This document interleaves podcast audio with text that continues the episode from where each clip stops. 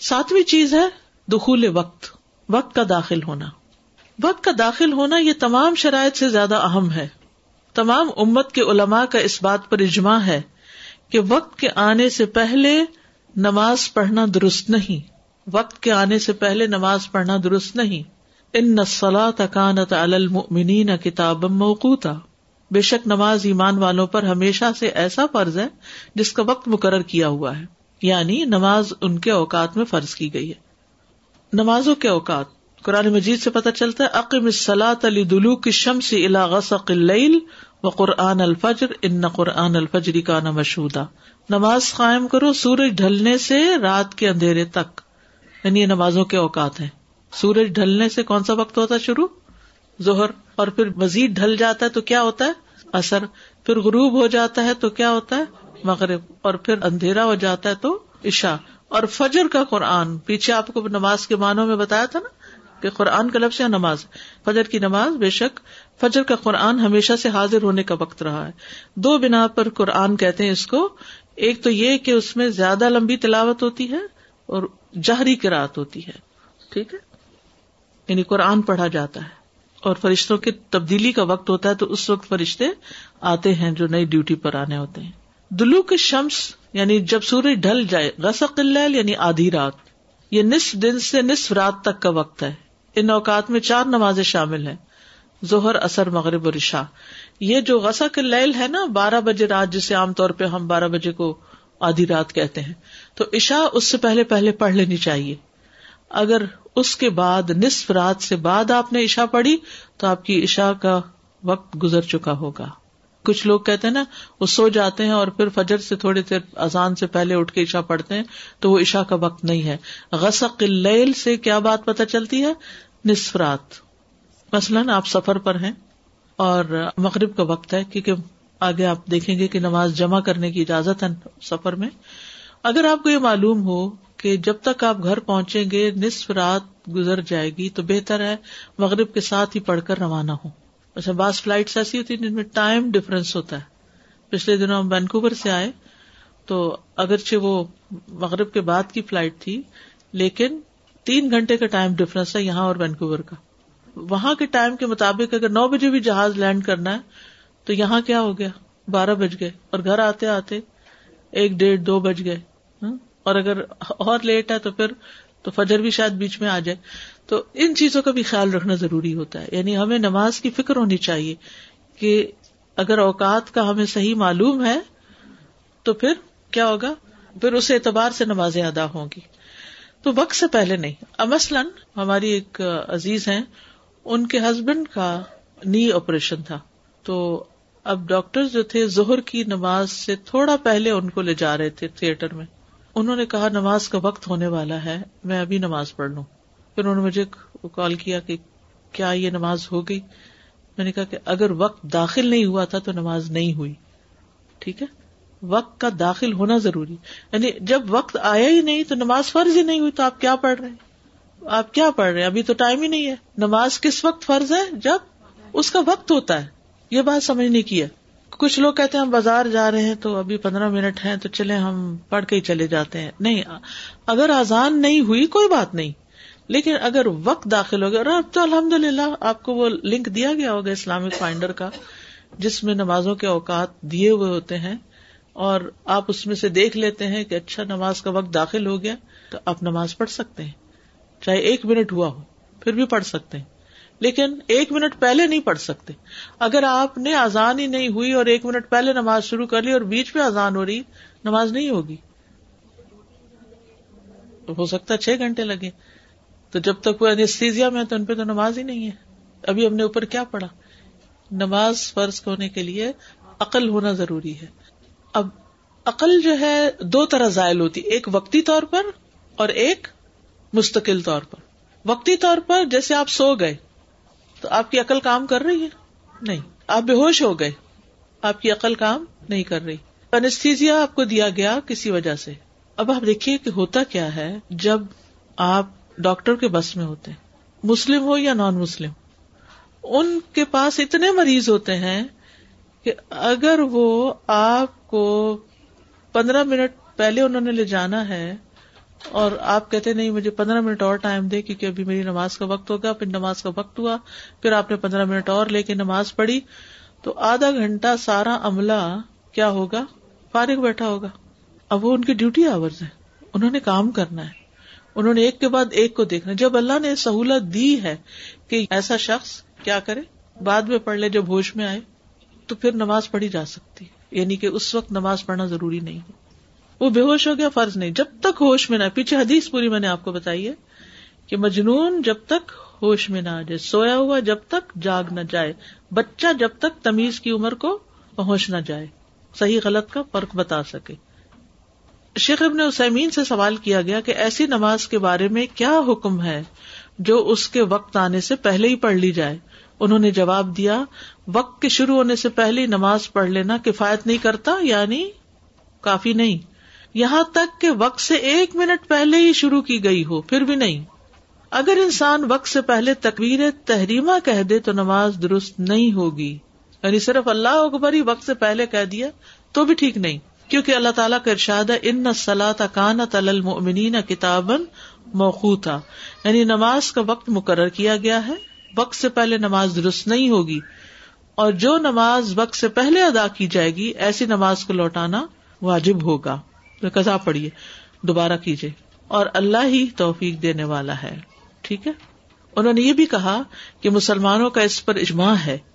جو نماز وقت سے پہلے ہی پڑھ لی جائے، یہ نماز درست نہیں ہوگی۔ اگر کسی نے جان بوجھ کر وقت سے پہلے نماز پڑھ لی تو اس کی نماز باطل ہوگی اور وہ گناہ سے بھی نہیں بچ سکے گا۔ اگر جان بوجھ کے پہلے پڑھ رہا ہے۔ یعنی ایسے ہی ٹھیک ہے، میں بس پڑھ لیتا ہوں، کوئی فرق نہیں پڑتا۔ لیکن اگر کسی نے جان بوجھ کے ایسا نہیں کیا اور وہ یہ سمجھ رہا تھا کہ وقت ہو چکا ہے تو وہ گناگار نہیں ہوگا۔ لیکن اس کی نماز نفلی نماز بن جائے گی اور اسے دوبارہ نماز پڑھنی ہوگی۔ کیونکہ نماز کے صحیح ہونے کی شرائط میں سے وقت کا داخل ہونا ہے۔ یہ شرائط میں سے ہے، ٹھیک ہے؟ شرط نہ ہوئی تو حکم بھی نہ ہوا۔ سفر میں جمع تقدیم اور تاخیر کی رخصت ہے، یہ ایکسپشنل کیس ہے۔ ان شاء اللہ سفر کے احکام پڑیں گے تو وہاں بھی یہ بات آئے گی، لیکن یہاں یہ یاد رکھیے کہ سفر میں آپ نماز جمع کر سکتے ہیں۔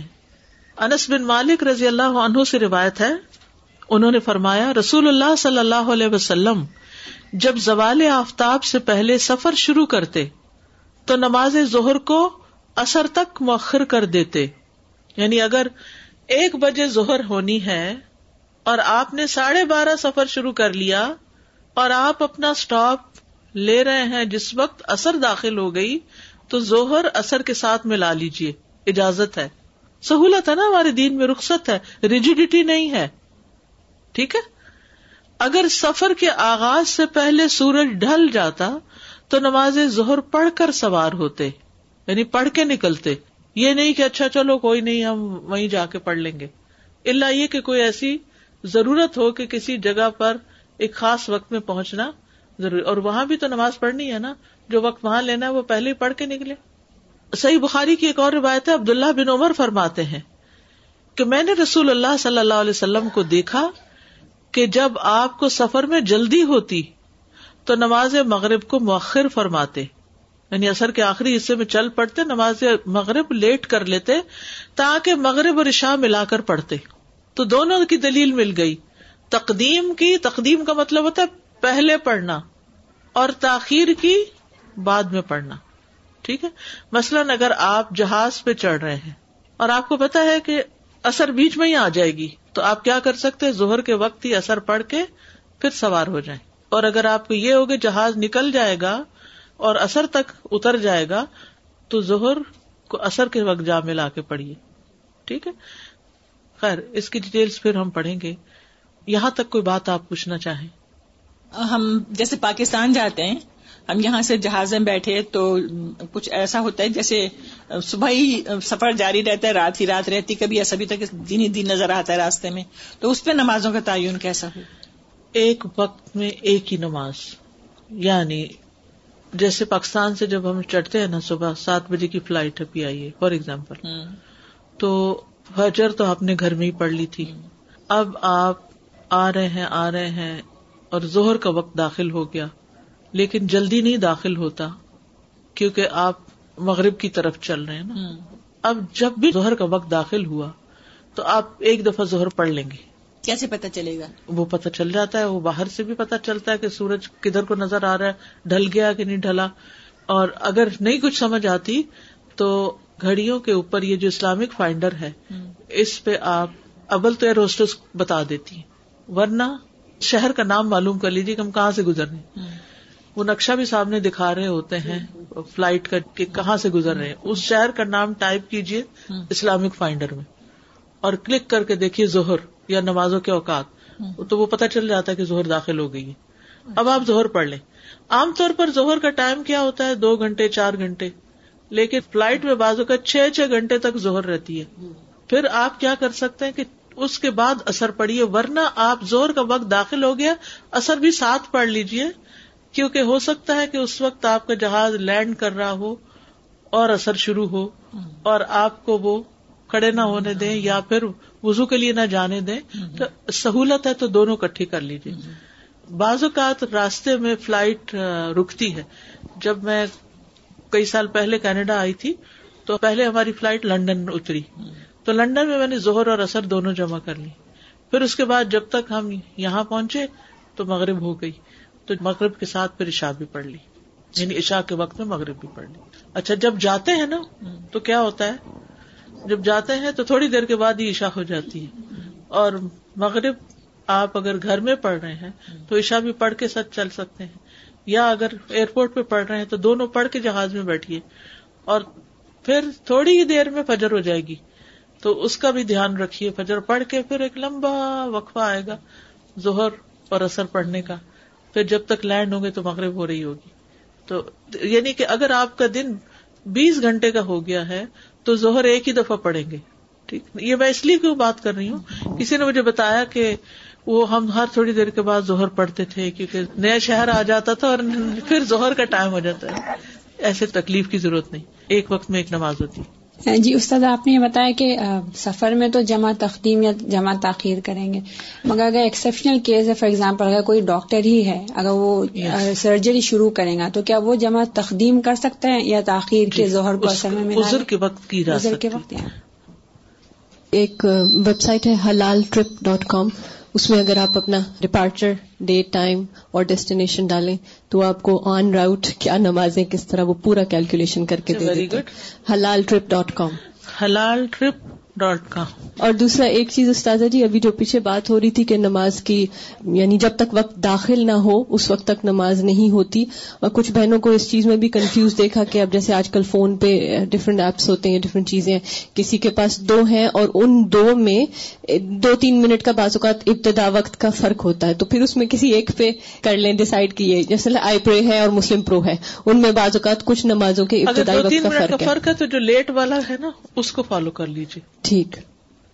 پچھلے کچھ سالوں سے اسپیشلی رمضان کے دنوں میں جو عشا ہے وہ کچھ ٹائم سے اگر آپ لوگ سوال نہ کرتے تو خود اس پہ آتی۔ اوکے اور دوسری چیز یہ ہے کہ جمع تقدیم اور تاخیر اس میں یہ سنا ہے کہ ظہر اثر جو ہے اس کو ظہر کے ساتھ اور تاخیر کا مطلب مغرب عشاء عشاء کے ساتھ۔ کیا اس کی کوئی حقیقت ہے؟ یہ میرا خیال تقدیم کا معنی ہے ظہر اور اثر کو ظہر کے وقت پڑھنا۔ تاخیر کا معنی ہے ظہر اور اثر کو اثر کے وقت پڑھنا۔ مغرب اور عشاء کو جلدی پڑھنا، مغرب کے وقت تقدیم اور عشاء کے وقت پڑھنا تاخیر۔ لیکن اثر اور مغرب نہیں جمع کر سکتے، یہ یاد رکھیے۔ کیونکہ کچھ فقوں میں یہ کہتے ہیں کہ ظہر اثر جو ہے اس کو تقدیم کرنا ہے۔ تاخیر نہیں کرنا۔ تاخیر نہیں کرنی۔ اور میں۔ یہاں آپ دیکھ رہے ہیں کہ آپ نے یہ جو دلیل ہے پیچھے یہ دیکھیے بخاری کی روایت ہے۔ رسول اللہ صلی اللہ علیہ وسلم جب زوال آفتاب سے پہلے سفر شروع کرتے تو نماز ظہر کو وقت اثر تک مؤخر کرتے۔ پھر پڑاؤ کر کے دونوں کو جمع کر لیتے۔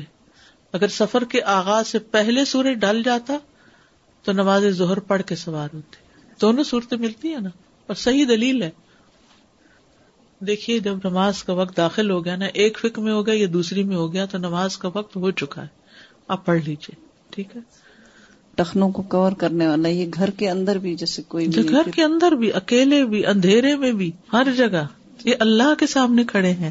خود زینت کل مسجد۔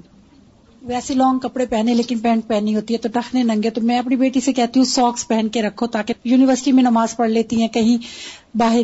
تو ابھی آپ نے کہا ساکس کے ساتھ پھر نماز۔ شیپ تو دکھ رہی ہوتی ہے نا پھر بھی۔ تو تھوڑی پینٹ کھلی رکھے اور نیچے رکھے لیکن نہ ہونے سے بہتر ہے کہ کور ہو ساکس پہنی ہو جی۔ السلام علیکم۔ یہ جو شرٹ پہنتے ہیں بچیاں تو خیر ان کو they need to cover everything لیکن لڑکے بھی جب رکو اور سجود جاتے ہیں تو اپنی شرٹ کا خیال رکھیں کیونکہ اکثر دیکھا گیا کہ ان کی شرٹ کمر سے اوپر سطر ننگا ہو رہا ہوتا ہے۔ جی۔ وہ ویسے تو وہ پوری شیپ نظر آ رہی ہوتی ہے تو ایسے کپڑوں میں نماز نہیں ہوتی۔ دیکھیے پھر حدیث یاد کرا دو اگر نماز درست ہو جائے تو سب کچھ درست ہو جائے لباس بھی درست ہو جائے۔ جب نماز ٹھیک نہیں رہتی تو پھر ہر چیز میں خلل آنے لگتا ہے۔